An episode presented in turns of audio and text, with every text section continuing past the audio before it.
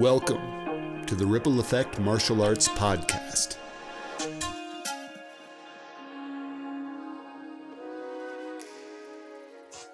Okay, today we are here with Mr. Andrew Wagner. He is the head instructor at the Longmont School for Ripple Effect Martial Arts.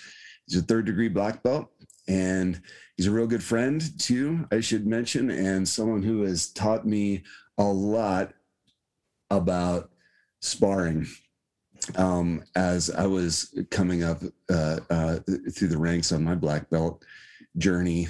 So, really great to have you here today. Thank you so much, sir. Well, thank you so much for having me. It's a real honor and pleasure to be here. And um, one of the things that I'm so excited about when you asked me to uh, to to talk with you here today um, was the fact that you and I have matched up a bunch of times with sparring, and it is some of the most memorable and fun matches that I that I that I've ever been in. And so I was just so excited to be a part of this conversation today uh, with one of my favorite people and one of my favorite people to spar. And you know, with the pandemic, I'm bummed that we haven't been able to spar too much, you and me. But like, I'm looking forward to getting back to it.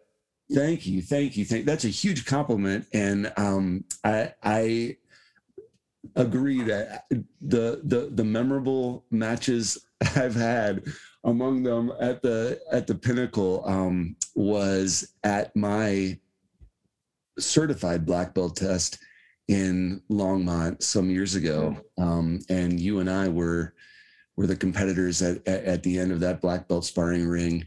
Yes, sir. And um, I, I want to get to that. I want to get to that because mm-hmm. something actually, there's a question that's been on my mind for, for all these years. But uh, to begin with, so we're, we're going to talk about sparring today. We've ha- had a, a sparring focused month of March, and sparring during the pandemic has almost been off um, the table. There's been no sparring on on the mats for for about a year, but it's we just found a way to reintroduce it safely, and um, so we we wanted to talk some about that.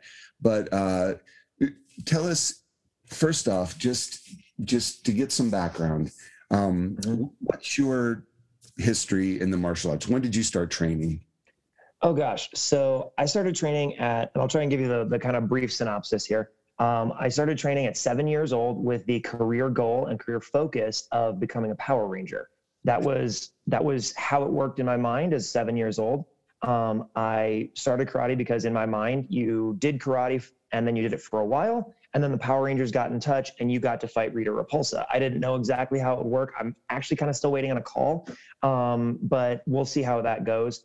Um, I got started in a style called Shinjitsu Kai, which is a close relative of uh, Shotokan karate, very strict Japanese style of martial arts. That's where I got my start uh, training and teaching. And uh, from there, I moved on. My second black belt is in Hatatsu Ryu, which is in a style again based on karate, but that brings in some jujitsu and some aikido and some different martial arts, some uh, judo, all throughout um, the martial arts world to kind of make a more well-rounded style. And then uh, I joined Ripple Effect and got a strong education in kicks. Uh, my previous styles, like I'd done some jump kicks, but our sparring never focused on kicks. And I got to Ripple Effect and they're like, we kick here.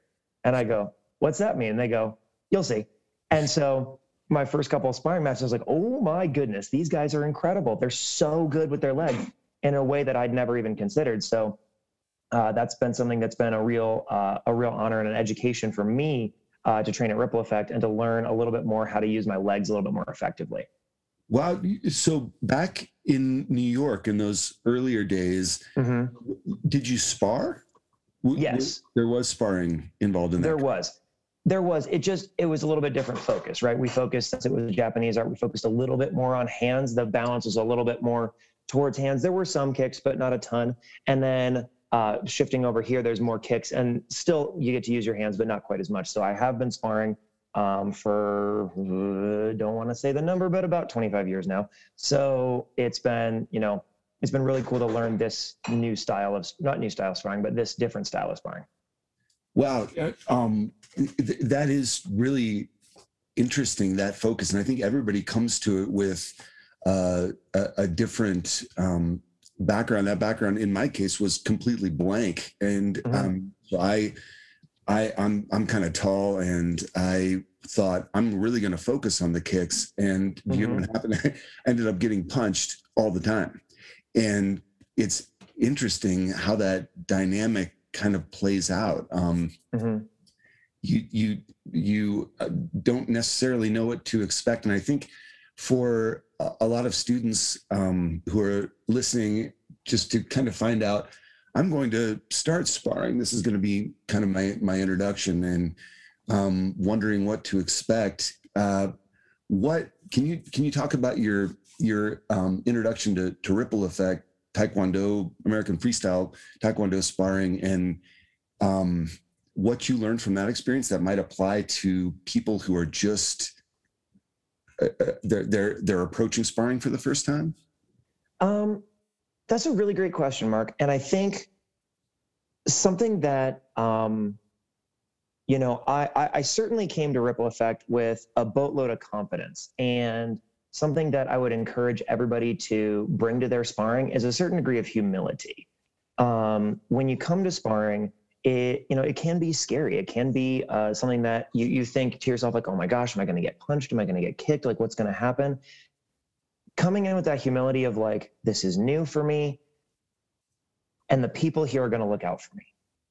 That that right there is one of the biggest things that I can encourage students to do is to understand that sparring is not something where we're trying to, to, to beat each other up. It's a it's a game of tag. We're really trying to learn how to use our our bodies and our techniques that we've learned in class effectively. We're trying to learn how to use them with self-control. And so I'd urge them to bring that humility of, I'm new to this. Like you were saying, they've got this kind of blank slate. Even students who've been doing it for a while throughout the course of the pandemic, they've got this blank slate. They've never sparred before. So bringing that that idea of I have a lot to learn here will serve them well. It'll also serve them well to understand that your instructors and your fellow students are not here to beat you up. They're here to work with you, to help you learn, to help you understand. Um, my first kind of exposure to sparring back in New York was a pretty negative experience. It was in a school that we hit and we hit hard. Ripple effect is different. It's it's it's it's a it's an environment where yes, there are punches and kicks that do get thrown, but we're here to build each other up, not beat each other down. And that's I think the most important thing to understand. That uh, that's a great answer. I um, have uh, grown up with that, uh, so to speak, um, in in this system and seen that dynamic at work, and mm-hmm. it really, really incredible. I think that uh, what sparring, it's kind of like what they say about board breaks. Sometimes, you know, what? Why do we break boards? I'm, you know, it's not like a practical thing. I'm not going to go around breaking mm-hmm. boards, right? And well, um, Home Depot should watch out because we got a lot of folks who are like public enemy number one at Home Depot. They're like, I can break that, I can break that. That's metal, so no, but I can break that. Like Home Depot, you watch out. And shout out to Home Depot for. Uh, oh, sorry, thanks for sponsoring this episode. Hundreds uh, of of boards for us to break in a controlled environment. But I, I guess my point is that um, we break boards because when you're throwing your punches and kicks at pads or in the air, your technique isn't necessarily being tested in the way that it is when you are trying to break a board in half.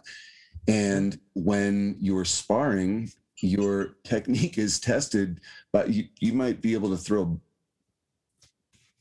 great combinations, really uh, quick combinations, um, really high kicks but in the context of sparring against an opponent or multiple opponents, um, will those kicks and will those punches, will those combinations connect? Will um, mm-hmm.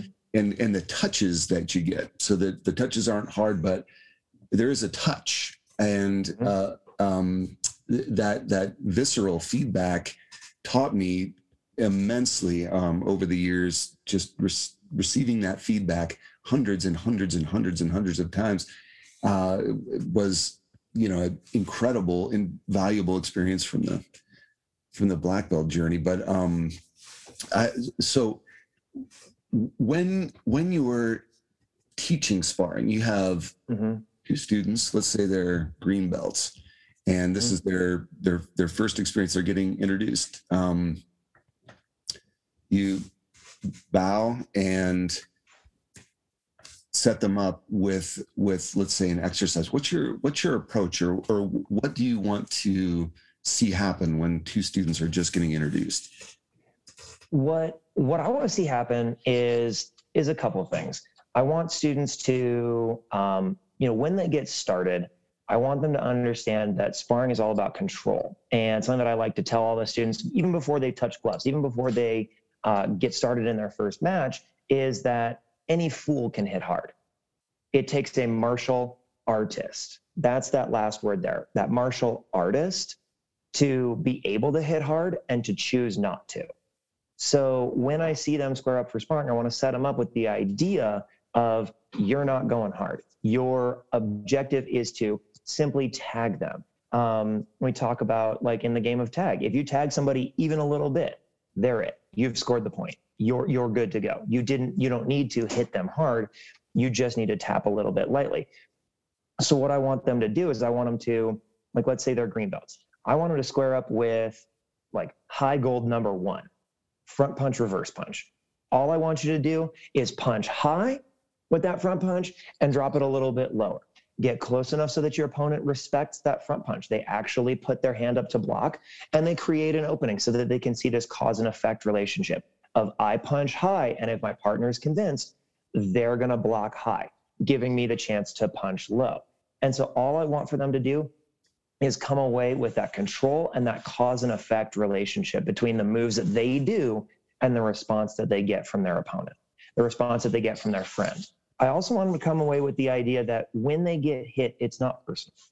Your your martial arts is a, a a physical and contact sport, and we're friends. We're again, like I said earlier, we're not trying to beat each other down. We're trying to build each other up.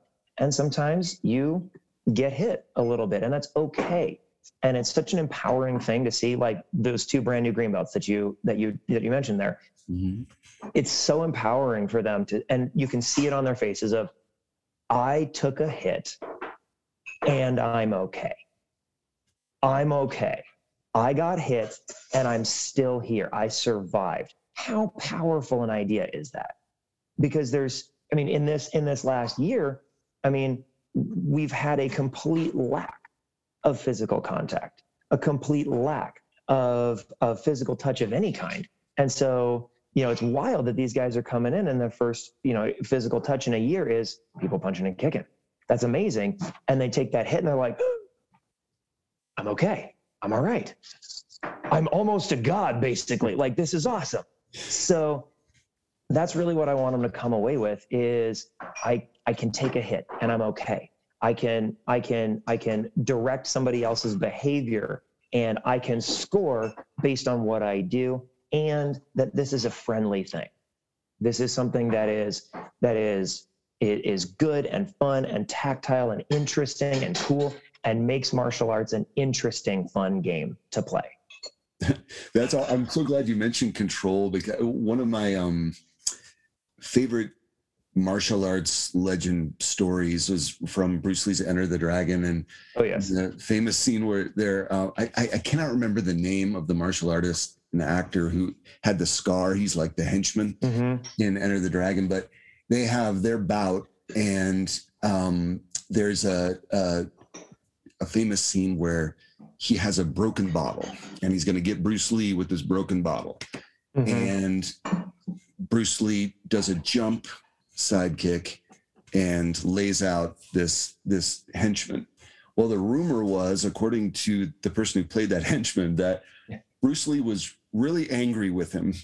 He'd done uh, something wrong in the choreography uh, earlier, mm-hmm. and that Bruce Lee was going to get some revenge on on this actor in real life, and that must have been mighty intimidating to be hunched down uh, and awaiting a jump sidekick from Bruce Lee. Mm-hmm. Uh, but what happened? Of course, Bruce Lee does this unbelievably convincing uh, approach, incredible jump sidekick, and barely touches the other actor. He's not hurt at all.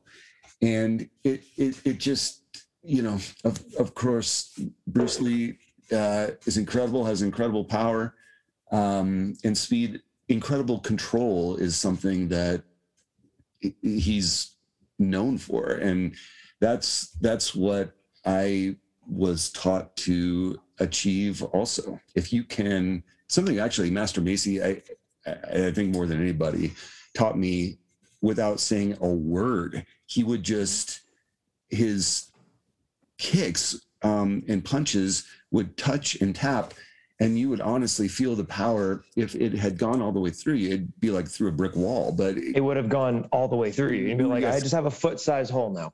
That's right. Yeah. I'd be in another planet or something. And uh, feeling that but actually not being hurt at all and, mm-hmm. it, and, and that's an incredible thing to achieve i think it's um, it's a goal I, I, I continue to to have. But um, so, what are some of the just just in the context of of this pandemic? What are some of the safety um, procedures that we're putting in place to to keep people safe in uh, you know their their health as as sparring resumes? Well, Mark, that's a really great question. That's something that we have thought long and hard about. In fact, we've thought about that for the bulk of the pandemic of how do we find a way to do this in a way that is safe, that is practical, that achieves the goals that we're looking for. I'm sorry, I'm just moving spots here real quick. Sure. That achieves, you know, that kind of feedback that our students are looking for. And we've been we've been spending this whole time during the pandemic trying to figure out a way to do this well. And so to speak to the safety procedures and protocols, what we're doing is we're having students come on in with their chest guard, their shin pads, and their foot pads already on. And that's especially for classes like green belt and up, where they're going to be sparring a good amount in those classes. We're having them bring their gear already like halfway on. So they got their shin guards, they got their foot pads, they got their their chest guard. And during class, we get a chance to warm up and do all the same stuff that we normally do, forms, it can be a little bit awkward in your pads, but that's okay. And what we do is after we've warmed up so that we don't overheat, we've only got half that gear on. Um, when it's time to spar, we take a second, we hit everybody with hand sanitizer before they even leave to go touch their bag. We hit everybody with hand sanitizer. They go to their bag. They take off their mask for a brief second, put in their mouth guard, put their mask right back on over the top of that.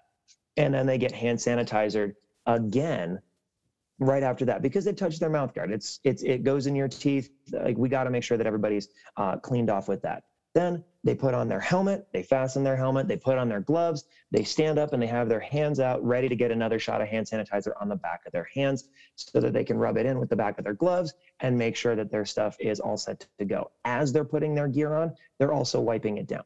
They're using Lysol wipes, they're using Clorox or whatever wipes to wipe off their gear, making sure that it's all safe and set to go for their sparring. So it's a it's a fairly rigorous cleaning process. Those students who've sparred before, they're not going to be used to it. And it's going to take a little bit of getting used to and a little bit of training, but we're black belts. We're we're martial artists. We didn't sign up for easy. We signed up to do something difficult.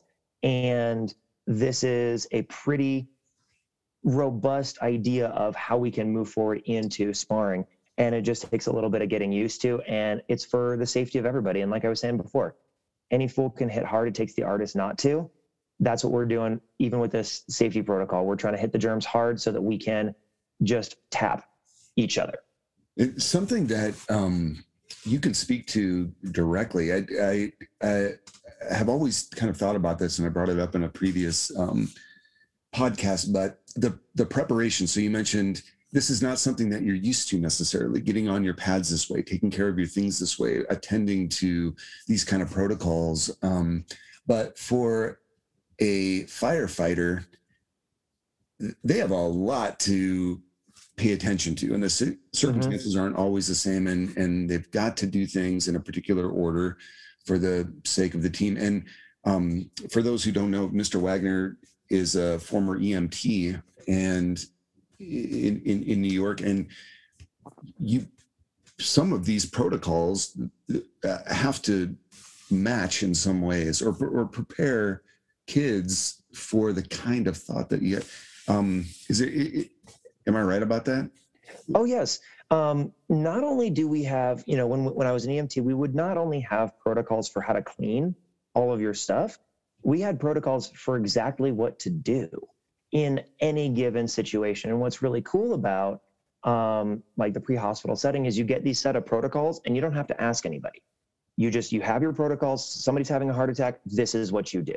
You don't have to call and ask a doctor. You don't have to call and ask a nurse. You just get done what needs to be done. And those protocols are in place to help take care of other people. And that's what we're doing right here. These protocols are in place to help take care of other people. And I mean, I studied my protocols forwards and backwards. I carried a giant stack of index cards with me in one of my in one of my thigh pockets in my in my in my EMT pants to make sure I'm on my way to a call. If I need to brush up, I pull out the protocols and I make sure because I don't want to be the weak link. I don't want to be the person who didn't do their best or didn't do everything that they needed to and have somebody suffer as a result. I wanted to make sure that we were prepared. I wanted to make sure that I knew what to do in any situation. So that's why we had those protocols and they were literal lifesavers. So it's uh you know this kind of resonates with me and it kind of is a great um great kind of um, opener for a lot of kids or a great kind of introduction mm-hmm. for a lot of kids and students to understand that there you know there are protocols in the world there are certain ways that we have to do things and those ways are not just designed to aggravate you or make you have to do a lot of stuff it's to help other people and by doing the steps and by getting them correct just like you would with a form you help somebody else stay safe so why wouldn't you right that's awesome. I um uh in speaking of steps, uh, again to for for people who are new to sparring and might have an idea of it, mm-hmm. watched a lot of YouTube videos or something like that. Um, it's not all out. it's not like always, not even in terms of power, but in terms of speed. I remember Jeff Smith coming in and doing seminars um, Jeff Smith, the 10th degree black belt uh, mm-hmm. and uh, famous uh, kickboxer. And he would do drills. And I remember the most difficult part for me during the course of those drills when he would say 50% speed, 50% speed. Mm-hmm. He would keep saying that because it wasn't just me. You, you get kind of, it, it, was hard to slow down basically. Mm-hmm. But um, why, why does he want you to be slow as you're practicing these sparring drills? So, you know, we can actually tie that back to your first class, your first introductory class in martial arts. Um, anybody who's done a, a first intro with me will know I have you do a front punch in slow motion first because anything that anybody wants to do when they first start karate is they're like, I'm gonna hit stuff. This is great. Let's do this. I'm gonna, I'm gonna punch stuff. I'm gonna hit stuff, and it's gonna be awesome and they they want to hit they want to hit hard they want to hit fast and what happens when you do that especially if you don't know the protocols and the steps for each movement is you're going to make mistakes. You're going to make mistakes and you're going to build habits that are then very difficult to correct. So jeff smith grandmaster jeff smith who is phenomenally quick and skilled and practiced he got that way by doing it slow first by getting down each little tiny step of a front punch, extending straight out at the very end, turning it over so that you're hitting with your lead two knuckles, then bringing it back exactly the way that you're supposed to. Slowly again, slowly again, slowly again. Great. You're tired of doing it slow? Awesome. Do it again. And until you have it as as like muscle memory and you can't do it any other way, and then you can speed it up a little bit. You can speed it up just a hair if the technique stays, good speed it up a little bit more, speed it up, speed it up, speed it up. And the other side of this is speed it up until you fail. Speed it up until you can't do the technique well, reliably anymore, and then back off a little bit. Practice at just under that so that you know um, you know where your limit is, and you practice, practice, practice at just under that speed.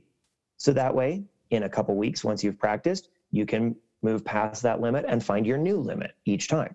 So, you know, going slow has its advantages. And when you start sparring, that's where you should be. Start slow, take it easy. It's not full bore. If you start to spar full bore right off the bat, that's how people get hurt. If you start sparring uh, with relaxation in mind, with um, with that kind of slow tempo in mind, that's how you're going to get comfortable sparring. And that's how you're going to ultimately get good. Right. I, uh, I, I think um, it uh, when you begin to time begins to slow down. That's the way some mm-hmm. fighters talk about it, and um, that happens when you receive so much feedback in that slow mo, controlled, mm-hmm. uh, responding to combinations and and delivering your own. And um, that's also where I've I've heard it many times that uh, referees or instructors or even other spectators will describe something as beautiful. That word, mm-hmm. um, beautiful, beautiful, and you're thinking, wow, that's an a aggressive fighting technique, and it's described mm-hmm. as beautiful because it is like artwork when you see that kind of response to a back fist reverse punch and somebody moves laterally and delivers a hook kick or something like that.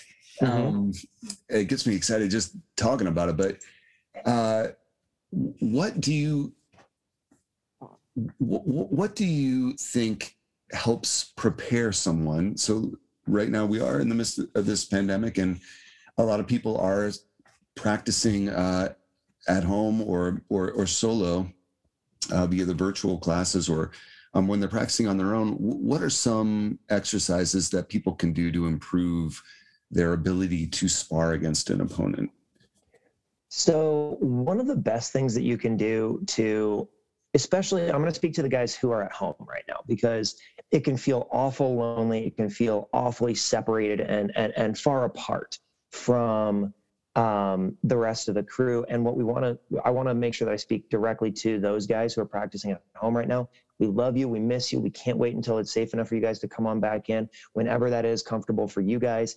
And what I want to have them do is find a training buddy at home, whether it's mom, dad, um, probably, probably not baby brother, especially if they're tiny, but anybody who can hold a, uh, a blue focus pad for you or a red focus pad or black or whatever color you happen to have, have them do that. Have them hold the pad in towards their chest and have them pop it out at a random spot. And you got to be able to be up and moving, bouncing a little bit with your sparring footwork and throw two punches towards that pad, and then they're going to cover it back up again. Then they're going to pop it out in a different spot, throw two punches. Then they're going to pop it out in a different spot, throw a punch and a kick, throw uh, two kicks, throw a hook kick, round kick, whatever it is. Use your imagination a little bit and get used to, uh, like you were saying, Mr. Brady, that tactile feedback of this is what it is to actually hit something and stay up and moving while you're doing it. Do it 30 seconds at a time. Do it 45 seconds at a time just to get used to it. And you'll be amazed and surprised at how much fun it is. And then, you know, incorporate some movement. Have your parent scoot back a little bit and punch, punch. Have them scoot forward. So you have to scoot back and punch, punch again. You can do a lot of these drills and you can get used to the idea of sparring even while you're at home too. So the, a lot of the drills that we're doing in class with pads can be done at home with parents um, and a couch cushion and it, it gives you a great tra- uh, opportunity to train and do something fun with your family. Even if it's only for 10 minutes during class or practicing for five minutes uh, on your own it's a really great way to have some fun and get used to kind of the idea of sparring and actually not just punching in midair towards your computer screen but towards an actual target. And i'm glad you mentioned um, the movement because the the footwork and the movement is something that was hard for me to grasp when I uh, was first starting to spar. And you're teaching a special seminar on distancing this mm-hmm. this Saturday, I believe. And so, give us some principles of some basic principles of distancing when you're when you're sparring somebody else. So one of the biggest. So I'm gonna I'm gonna cover uh, hands and feet on this one one of the biggest things is using one of those pads, just like I talked about, to explore your body a little bit. Take a second and have your parent hold up a pad. And what I want you to do is hit it with your front hand and then hit it with your back hand. Then have them pull it back just a little tiny bit. Hit it with your front hand again, hit it with your back hand again. Have them pull it back a little bit, hit it with your front hand, hit it with your back hand again. Do that high gold belt combo number one front punch, reverse punch. All I want you to do is scoot it back until you're just very, barely at the edge of where you can actually hit. You have to have a good understanding of how long your arms are. And what's amazing is that a lot of people don't know. You you you have them, you use them all the time, but if you were asked how long is your arm, you're like, I don't know.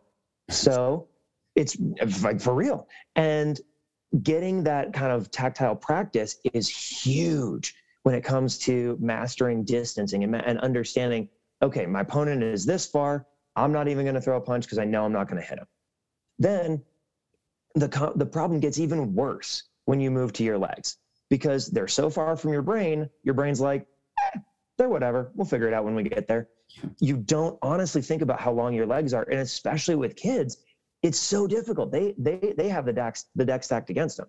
Mr. Brady, you and I, our legs are done growing. I'm not gonna get as tall as my dad. Dang it. but like our legs are done growing. We have a we have a set distance that we can kick. All of the kids that we have right now, they're continuously getting taller. They're getting taller and taller and taller every day. So they have to practice, you know, how far away can I kick with my front leg? How far away can I kick with my back leg? How far away can I kick with my front leg if I add a little slide to it? How far away can I be with my back leg and still hit? I mean, I was working with a student just yesterday and she's awesome and she's got these amazing kicks and she's got legs that can kick you from a mile away. It's awesome. However, she still thinks she needs to be right up next to you to kick you when she doesn't need to be. She she could be four or five feet away and she can tag you with a side kick or tag you with a hook kick or round kick because her legs are that long.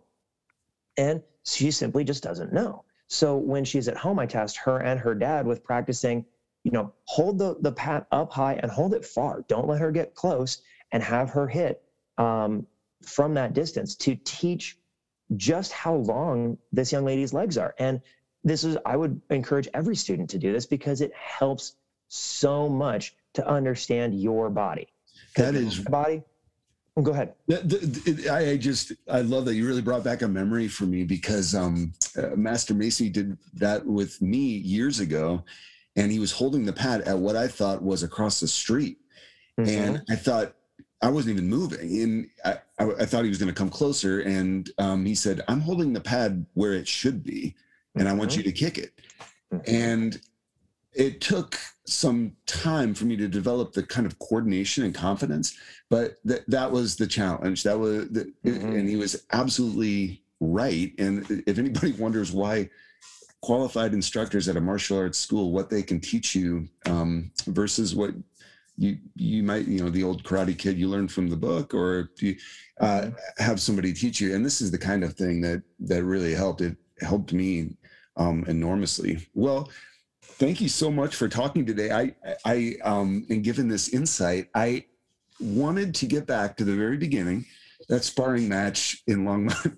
Oh heavens! So oh, it God. came down to to the last point, and mm-hmm. um, when when we set up again for that that last point, I mm-hmm. absolutely expected a punch combination.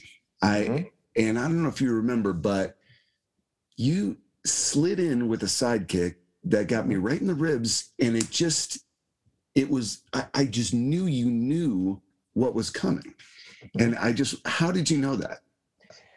So something that I think, Mr. Brady, you'll you'll you'll really kind of empathize with and you'll really understand is past a certain point, sparring is it's of course an intellectual game. Of course, it is a game where you are um, watching your opponent extremely closely and trying to understand every single little move that they're going to do. And past a certain point, you cross this little bit of threshold. And like you're saying, time slows down a little bit and it's just instinct. It's, I have thrown enough kicks and I have seen enough openings that look exactly like that to know that I can hit that with a kick and I'm going to do it. and you've, you, you, you push to that point and then it's that little bit past there where you just simply you see the opening and your brain just says, go. And you don't have to think, you don't have to worry, you don't have to wonder what if it gets blocked or what if it, you know, what if this out of the other thing. You just go. And I gotta say, when we first started that match, um, and this is where I gotta, I gotta take a second and hype you here real quick, sir.